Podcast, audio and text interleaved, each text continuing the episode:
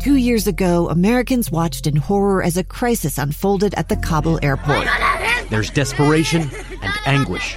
More than 80,000 Afghans have since arrived in America, but this story is still unfolding. I'm Andrea Martin. In my new podcast, Stranger Becomes Neighbor, we'll find out what happens to these new arrivals in our communities. Who would help our newest neighbors? Follow us at kslpodcast.com, Apple Podcasts, or anywhere else you listen. Inside Sources with Boyd Matheson. Welcome back. Final segment of Inside Sources here on a Monday. I'm Boyd Matheson. It's great to be with you today. So, as we look at all the different things around the world, whether it's business or politics or foreign affairs, more and more the attention seems to be on winning over rather than winning with. And when we look at that, we've talked about the Olympic Games today, and uh, it is becoming this winning over versus winning with, and it's become very political that way. Uh, our politics is surely winning over as opposed to winning with, uh, because many elected officials would rather win over uh, a talking point or win over a fundraising scheme or win over by having a, a platform to perform on than they are winning with their colleagues on either side of the aisle about policy that's good for the American people. And as long as we continue to focus on winning over rather than winning with, we have this scarcity mentality, which I think drives all kinds of bad decisions. You see that in businesses and organizations. Uh, if you have a zero sum mentality, in other words, if you're winning and doing well, that means I am doing less well. And so I should be either irritated, frustrated, or upset. And that's not the way it's supposed to work. I believe it was Einstein who said that the, the thing that we should try to become is, is not a person of success. We should become a person of value. That's what winning with looks like. Uh, if you become a person of success just by winning over people, uh, you will leave in your wake a trail of messes and disasters, uh, usually that other people will have to clean up, by the way. But if you become a person of value, then you can always make a difference. And so when you look at people who have achieved great things, personal excellence, uh, they are that path is littered with those whose sole focus was to achieve something for themselves. And some make it, and many in the short run may find that kind of success, but most of them fail pretty miserably in the end.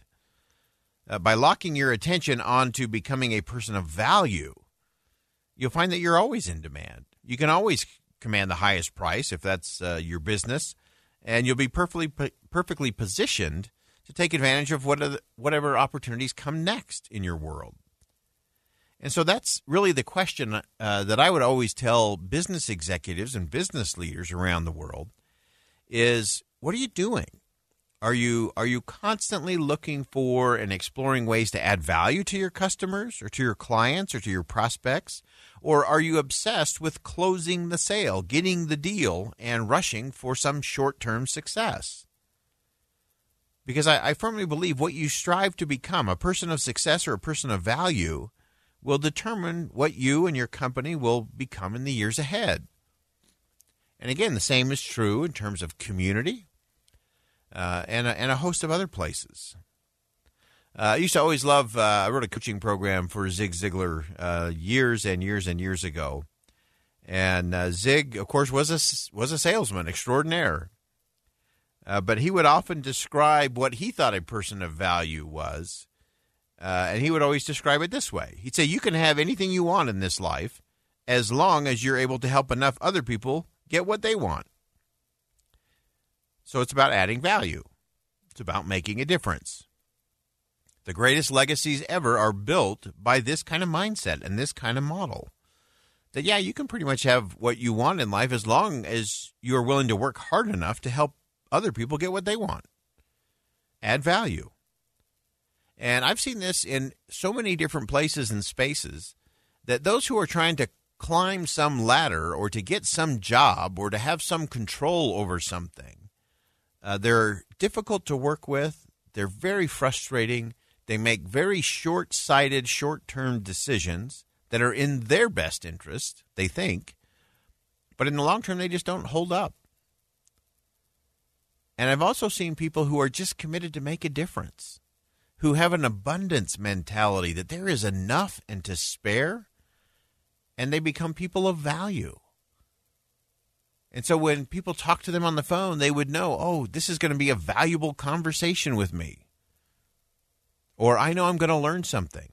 Or when somebody sends me an email who is a person of value, I'm going to open it because I know they're not going to try to sell me something or they're not going to be deceitful to me about something so that they can have a better positioning or a stronger position.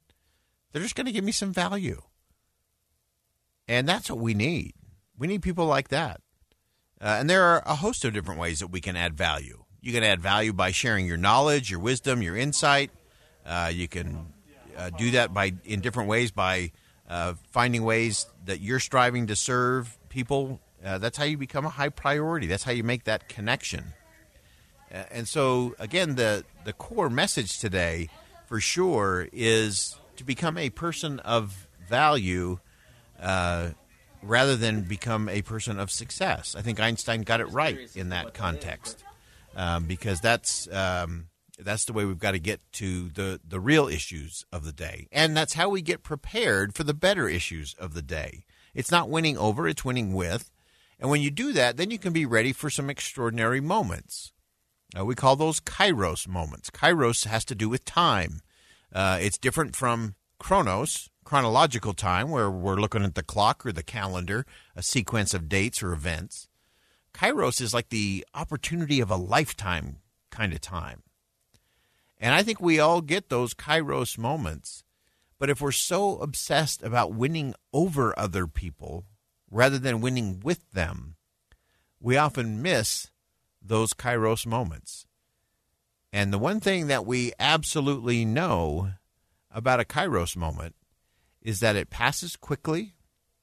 It passes uh, often without us even noticing it's there. Because if you're not focused on the right things, that tap on the shoulder moment, that opportunity of a lifetime moment comes and goes, and you're going to be so obsessed about something else that you'll miss it altogether. So today, don't worry about winning over people, win with them. Become a person not of success, become a person of value. I'm Boyd Matheson. Thanks for joining us on Inside Sources today here on KSL News Radio.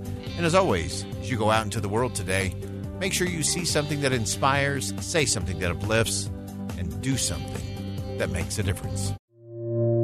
Two friends taking pictures of the rising full moon on a summer night. Two teenage kids doing what teenage kids do. When a stranger with a gun and a death wish changed everything.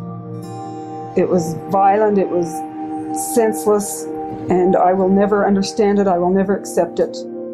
I'm Amy Donaldson, and unfortunately, we're all too familiar with stories about how violence shatters lives. But what we rarely see is how they are rebuilt. In a new podcast, The Letter, we relive tragedy, but only so we can hear the rest of the story the struggle to reclaim lives, the realities of grief, and the possibilities of forgiveness. I believe in miracles. Sometimes I thought, there are no miracles. Yeah, there are, and this is a big one. Follow the letter at theletterpodcast.com or wherever you get your podcasts.